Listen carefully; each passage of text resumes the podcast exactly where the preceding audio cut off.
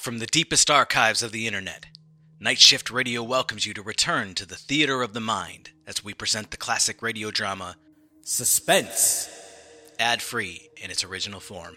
A word of caution the stories told here are unaltered from their original airing in the mid 20th century. As such, some language used and subjects discussed may be of sensitive nature. And now, close your eyes, take a deep breath, and set your imagination free in a world of mystery, intrigue, and yes, suspense.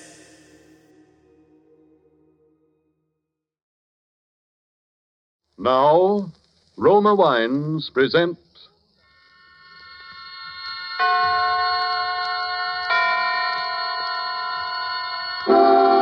Suspense. Tonight, Banquo's Chair, starring Donald Crisp and John Loder.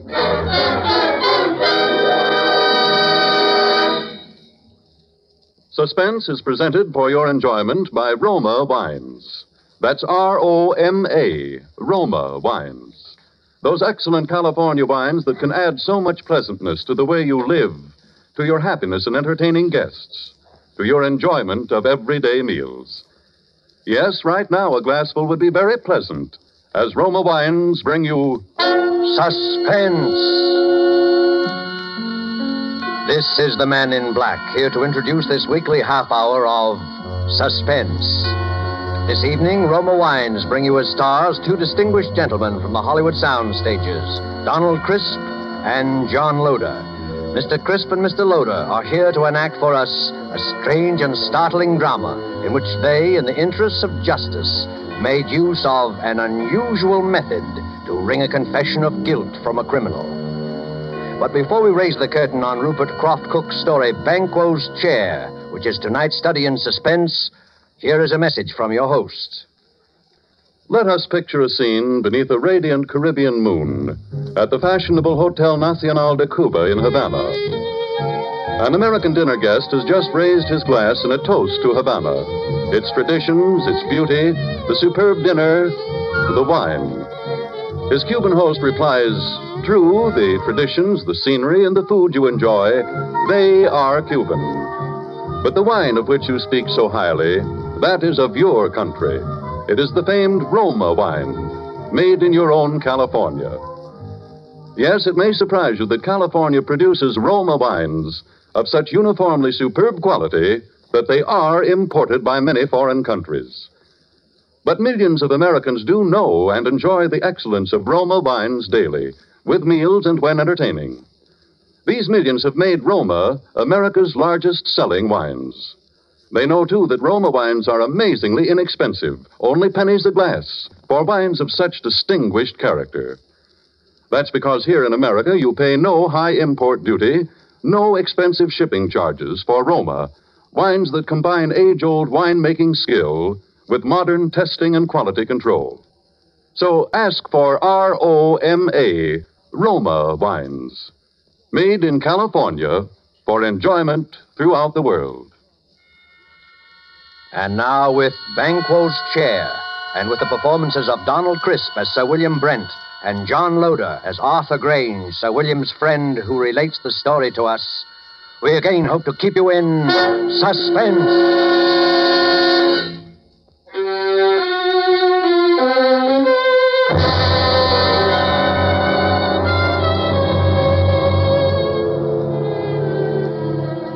I would like you to look at this photograph. It's the picture of Sir William Brent, ex head of the English Criminal Investigation. I knew Sir William well, and he always terrified me. Not in the sense that he was brutal or evil, he was none of that. But look at that cold face, particularly his eyes. When he looked at you, you flushed with guilt. Every misdeed you ever committed in your life floated over your face. A glance from him made you feel as if you were stark naked. He saw you with all your defenses down. I'm going to tell you about Sir William's last case. A case that, well, even recalling it sends real shudders through me. I swear it's true. I wish I never had, but I saw it with my own eyes. I witnessed it in all its dreadful details. One night about 11 in the evening at the club, a boy came up to me. Telegram for you, sir. I ripped open the envelope and read the telegram. Dear Arthur, will you come and dine with me at Turret House, Sydenham on Thursday? There will be several guests, and I think I can promise you an unforgettable evening. Signed, William Brent. I was annoyed. I don't like to receive telegrams so late in the evening. And Sir William could easily have phoned, unless he didn't want to go into details with me. I decided to phone him.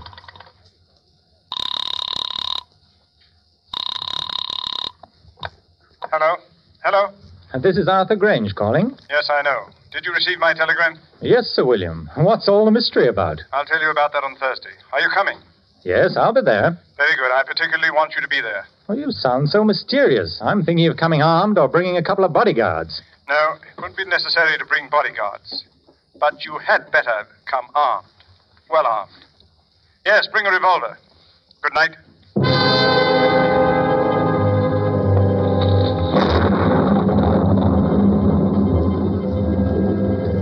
Early Thursday evening, I made my way to Turret House. A windy November rain slashed at the streets. Turret House is a huge red brick, unpleasantly somber mansion, an ugly product of Queen Victoria's time. There it squatted, back of the road, almost hidden from view by several dripping pine trees. The neighborhood had seen better days. I walked up along the unkept path until I reached the great oaken door.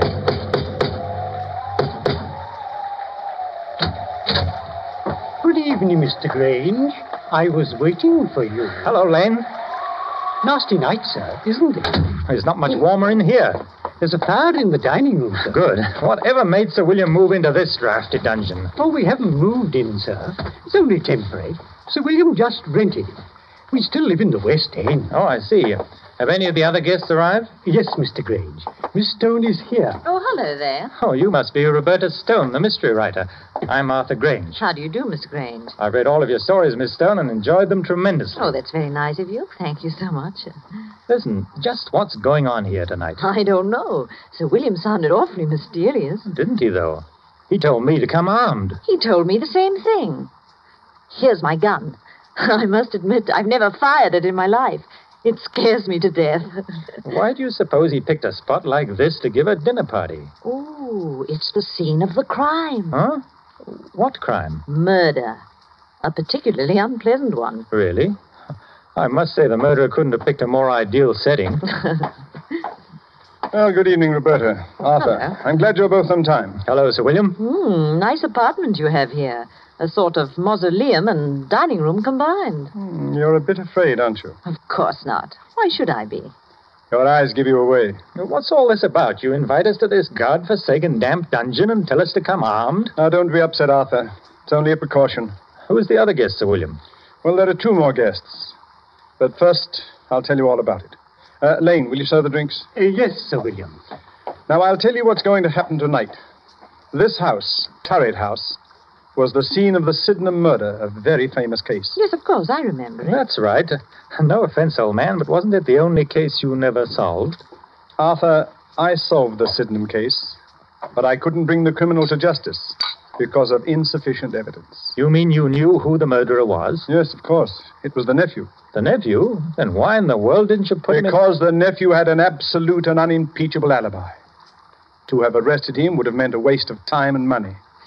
And a release in the end. Besides, according to English law, a man acquitted can never be arrested again on the same murder charge. The nephew, John Bedford, will be here to dine with us. And oh, yes, the victim, Miss Ferguson. What? Oh, hey, wait. Do you mean Miss Ferguson wasn't actually murdered? Miss Ferguson is quite dead. Has been dead these two years. You mean you're going to have the body of Miss Ferguson here while we eat? Well, this promises to be a very gay dinner.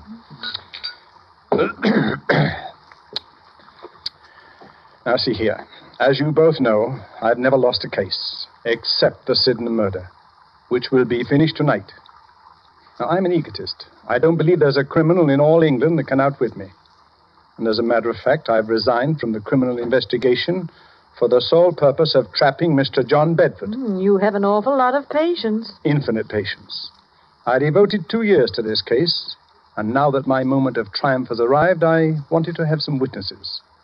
A writer who will record the event, and an admirer who will applaud with awe the cleverness of my scheme. If it's as gruesome as I think it is, I won't be here to watch it. Oh, I think you will. Horror has a way of fascinating and hypnotizing people. Besides, Arthur, you'd be ashamed to run out now? Oh, I'll stay, of course. So will I. Oh, good.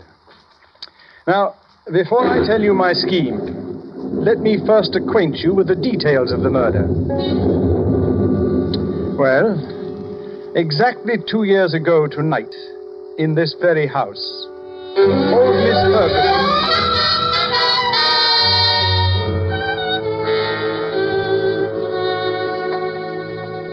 Hilda. Hilda, where are you? Oh, where is that foolish maid? Miss Ferguson. Why don't you answer when I call? Well, I was in the kitchen, Mum. It's after ten o'clock. You should be on your way home. Well, I was just about to leave. Has my nephew called? No, Mum. Mr. Bedford hasn't called since yesterday. I-, I told him he couldn't come in, just like you said. I don't ever want to see him again. He's no good. He's an evil man who will come to an evil end. You're never to let him in here, Hilda. He won't ever come in this house if I can help it. No, Mum. Now you'd better run along. And make sure all the doors are bolted. Yes, Mum. Hmm. I'll change my will. Won't leave him a penny, I won't. Good night, Miss Ferguson. Oh, oh, good night, Hilda. Good night. Who does he think he is? In the morning, I'll change the will. That's what I. Who's there? Who is it? It's I, Aunt Martha. Your own affectionate nephew. What are you doing in my house? Huh, you're not at all pleased to see me. Your only living relative, too. I'd like you to leave at once, or I'll call the police. I'd rather not, Auntie. I want to have a talk with you. You don't want to talk to me. All you want is money. Yes, Auntie. I want money, and lots of it. You've got all the money you'll ever get out of me. You won't even get a penny after I die. I'll see to that. Perhaps you'll appreciate the value of money after you've worked for it. Why are you wearing gloves? I've made up my mind, Auntie. What are you doing? Keep away. You're an old woman, Auntie. All that money is no good for you. You can't ever use it. I'm young. Money means life to me, a rich and gay life. You're old, Auntie, and you're going to die soon anyway. No, it can't be. You're not going to do that. Yes, Auntie, I am. Oh, oh. You don't want to live oh. anyway, Auntie. You're lonely, oh. sick, and old. I'm doing you a favor. Nobody can hear you, oh. Auntie. I'm your heir, your only heir, oh. Auntie, your next of kin. The estate is going to be mine, Auntie. All of it.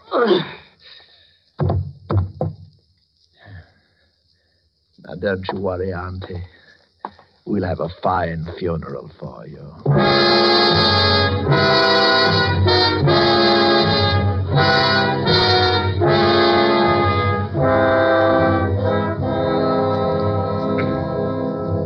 Yes, yes, that's pretty much the way old Mrs. Ferguson was murdered. Hilda found the body the next morning. I immediately went to work on the case. All the evidence pointed to John Bedford. Everyone believed he committed the crime. He almost admitted it himself. I had him brought into my office for questioning. Well, how do you do, Sir William? Cigarette? Thank you. Well, how does it feel to kill your own aunt? May I have a light, please? Yes, of course. Thank you. I wouldn't know, Sir William. You see, I never killed anyone. Have you? I have, Mr. Bedford. I've sent quite a few to the gallows. So I understand. What was your relationship to Miss Ferguson? She was my aunt. Uh, well, don't be flippant. well, to tell you the truth, sir, my aunt didn't like me. She thought I was a spendthrift and a useless parasite, and she was quite right. now, I believe it's customary to ask the accused his whereabouts on the night of the crime. yes, it is. And won't you tell me? In jail. I had a little too much and got into a bit of a tiff with someone. Hmm, that's quite an alibi. Oh, quite a fact. It was hardly possible for me to be in jail and kill my aunt at the same time, unless, of course, my aunt came into my cell and allowed me to murder her, after which she walked back to Turret House as a ghost, dragging her body behind her. Hmm, hardly possible. Ah. Don't you think you ought to check my story? I already have. You've done a very skillful job. Too bad you couldn't use your talents for something constructive. Well, then, why don't you arrest me, Sir William? No, Mr. Bedford. I have time. Plenty of time. Well, you'd better work fast. By the time you get around to me, I'll have spent all of my aunt's beautiful money. It's not the money we're after. It's you and your beautiful life. Good day, Mr. Bedford.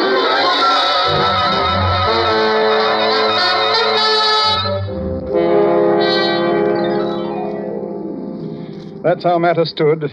I refused to let my men arrest him. But how in the world could he have murdered his aunt when he was in jail? Perhaps he bribed the prison guard to let him out for an hour. Well, that's excellent, Roberta. I believe that's exactly what happened. Unfortunately, the guard died of pneumonia soon afterwards, which left us no further source of evidence. As far as I can see, Sir William, you haven't a leg to stand on. You're quite right, Arthur. I haven't. Except that every man, particularly a criminal, has an Achilles heel.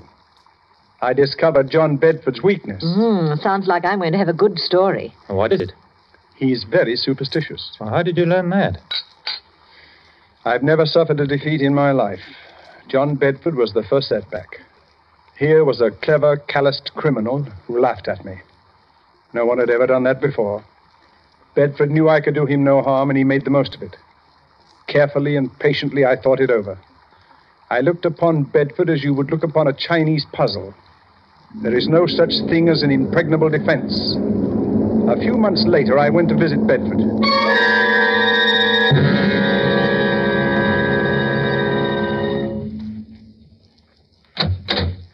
Oh, Sir William, what a surprise. Won't you come in, please? Thank you, Mr. Bedford. Oh, I'm really honored to have the great Sir William Brent pay me a visit.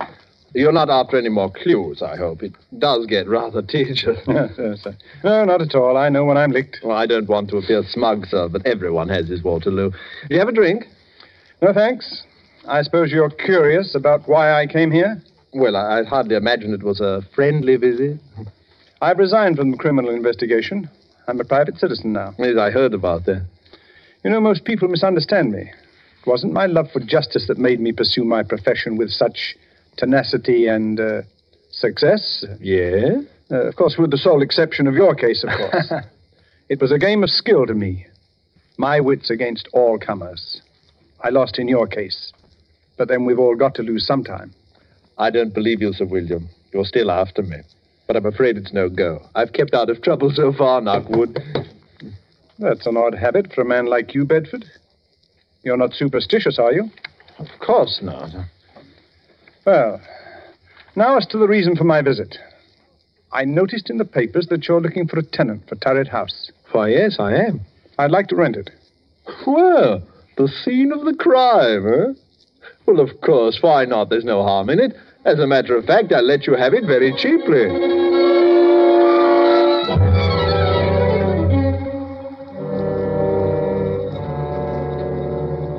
And that's how I rented this house. The house where the murder was committed. But what's your plan? It had better be a good one. Mr. Bedford sounds like a hard customer. Yes, it's a strange plan, but an effective one. I saw Bedford frequently. Our acquaintance blossomed into a kind of friendship. An armed friendship, of course. He knew I was out to get him, and I wanted him to know that. He's vain, very vain, and this game intrigued him. I also learned he's a very superstitious. Tonight is the anniversary of the murder, and tonight Mr. Bedford dines with us at eight o'clock. It's nearly eight now. Now, this is the plan. You know May Wakefield, of course. Naturally, the Shakespearean actress. That's right. Now, during dinner, Miss Wakefield will enter the room in the precise likeness of Miss Ferguson, the murdered woman.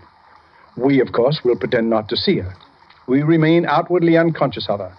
Only Bedford will be aware of her presence. I believe Bedford will confess. But this is the anniversary. I'd imagine you'd keep away on this night. He's giddy with success. And also the fact that Roberta Stone, the famous writer, is here with us. Tweaks his vanity. He'll be here, and promptly. I don't like this. Well, this is just like one of your stories. It doesn't become you to be frightened. I won't run away. Uh, now, there's one more thing.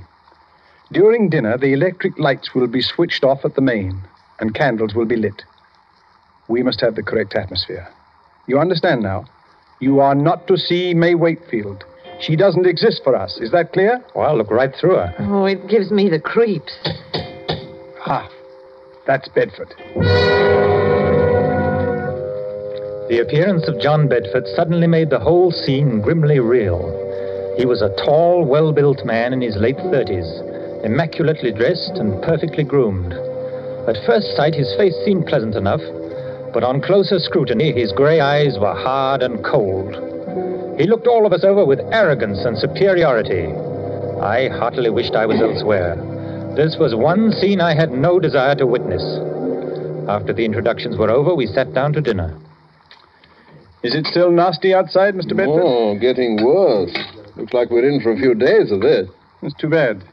I was going to do some riding tomorrow. Mm, the soup is excellent. Oh, yes, yes, indeed. Your cook should be congratulated, sir. The soup is a masterpiece. Poor Alice. She's been my cook for 20 years, but she's given me notice. Absolutely refuses to stay here. Says this house is haunted. Hmm? Roberta, you might make an interesting story for you. Uh, you might speak to her. Oh, really? Uh, Alice swears that she's seen the figure of an elderly lady with finger marks on her throat walking about the house. Oh, Come now, Sir William. This is too good. Such an obvious attempt to frighten me. Sir William is convinced that I murdered my aunt. but please, Sir William, a little more subtlety. Surely I deserve it, huh? Perhaps the cook did see the figure. Oh. It might interest you to know, Mr. Bedford, that I don't believe in ghosts. And I'm sure my cook never saw this elderly figure. It's all in her mind. I am afraid your little attempt didn't work, sir, but I must admit your graceful admission of its failure. Yes, I suppose I'd uh, better give up, shouldn't I? Oh, no, no, no, never give up. If at first you don't succeed, you know. Uh, do you live very far from here, Mr. Bedford? Thank you, Miss Stone. There's really no need to change the topic. I hope you find this game as amusing as I do. I'm sorry, Mr. Bedford, but this isn't my idea of pleasant dinner conversation. Well, we'll talk of pleasant things then, eh? I saw a very exciting play last night. Uh, excuse me a moment. It's really fearfully hot in here. Do you mind if we get a little air, sir? Oh, I'm sorry. It is rather warm. Lane, open the windows, please. Yes, sir. What terrible weather. Hmm, I don't know how we'll ever get home in It's a bad month of the year. I had intended to go to the Riviera for the season, but you... Uh, Lane, what on earth is wrong with the lights? I don't know, sir. Well, don't stand there. Light the candles. We can't sit here in the darkness. And get the chauffeur. He knows something about the electric lights. I'll call the chauffeur right away, sir. Yes, I'm terribly sorry about this. We've had trouble with the wiring before. The chauffeur will have it fixed in a few minutes. Now, let's go on with our dinner. This is one of your tricks, Sir William. Have some more wine, Mr. Bedford. Thank you. It was a tense and terrible moment. I looked at Roberta. She was pale and frightened. Bedford, for all his poise, was uneasy. He didn't know whether Sir William was planning anything or whether this was really an accident. My heart was pounding away and my palms were wet with perspiration. Only Sir William appeared cool. There was not a trace of emotion in his face. Oh, Mr. Bedford, you were saying about visiting the Riviera. It's quite a change from England at this time of year. Well, I suppose I'll make the trip next month, but I... What's the matter, Mr. Bedford? Nothing. Nothing at all. I, I wish we could have some lights. Rather difficult to see. Yes, I'm terribly sorry if this had to happen uh, just at dinner. Have a little more wine, Mr. Bedford. Oh, yes. Yes, thank you. The figure of a woman had entered the room. She had come in silently, like a ghost. We all saw her, but not one of us moved or made a sign of recognition. In the dim candlelight, she looked ghostly and unreal. Bedford looked at all of us to see if we had also seen the figure before his eyes. But we ate our dinner grimly. He looked again, then shook his head and gulped more wine. Don't any of you see anything. See what, Mr. Bedford? There's another one of your tricks. Can't any of you see her? What's got into you, Bedford? It's my aunt. My aunt. I... Your aunt's dead, Mr. Bedford. You're not seeing ghosts, I hope. Eh, maybe I had to. She's, she's coming toward me. Now calm yourself. I've never seen you like this. There's no one else here. Do you see anyone, Roberta? No. No, Sir William. Uh, I I don't either. Let me out of here. I can't make you out, Bedford. There's no one here. My nephew, you're not wearing gloves today, John. She's real. Can't any of you see her? Can't you hear her? What's come over you, Bedford? I'm leaving here. She, she's at the door. She won't let me out. I'm an old woman. money is no good for me. I'm lonely, John. I'm lonely. Let me by, Mother, out of my way! There's no one in your way, Bedford. Please sit down. Get away from that door! I, I'll murder you again! You hear that, Mother? I'll murder you again, you old witch! I'll murder you again! Got him. All right. Switch on the lights. I'll murder you again. I, Officer Graham, I, arrest him. I, out You my heard the way. confession. Put the handcuffs on him. I'm going Oh, I've never seen anything so horrible. Let me out. Oh, well, Bedford, I, it seems that I finally caught up with you. I'll kill her again. I'll kill her again. That wasn't your aunt. It was Miss Wakefield, the actress. I'll kill her again. I'll kill her again. Take him away, Graham. He's in a state of shock. Well, well. Well, then. Shall we continue with our dinner? I hope you're fully satisfied, Sir William. Quite. It's been a long job, but it has ended as I knew it would. I'm most grateful to you both for your help. I thought it was a pretty grim affair. I must say you know your job. May Wakefield certainly knew hers. That was the finest piece of acting I've ever seen. Yes. Our makeup was incredibly good. I must congratulate her. She's probably gone to her room. Oh, Elaine, Yes, sir. uh, please call Miss Wakefield. Miss Wakefield, sir? Yes, the lady who's been assisting us this evening. Well, I haven't seen her, sir. But I'll look for her, sir. Yes, well, tell her to come down and join us. We have a fine dinner waiting for her. Oh, uh, excuse me, sir. But this telegram came a little while ago. I didn't want to disturb you during dinner. Hmm? Uh, let, let me have it.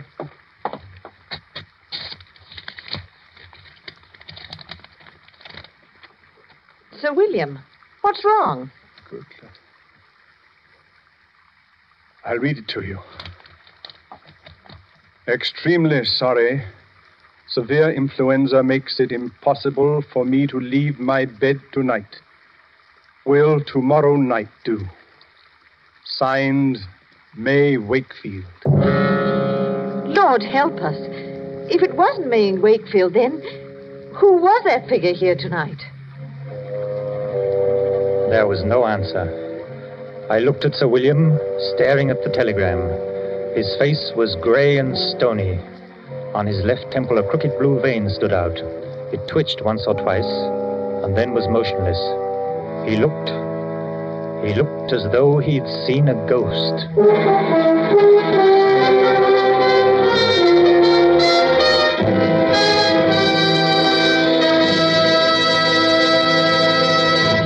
And so closes Banquo's Chair, starring Donald Crisp and John Loder. Tonight's tale of Suspense.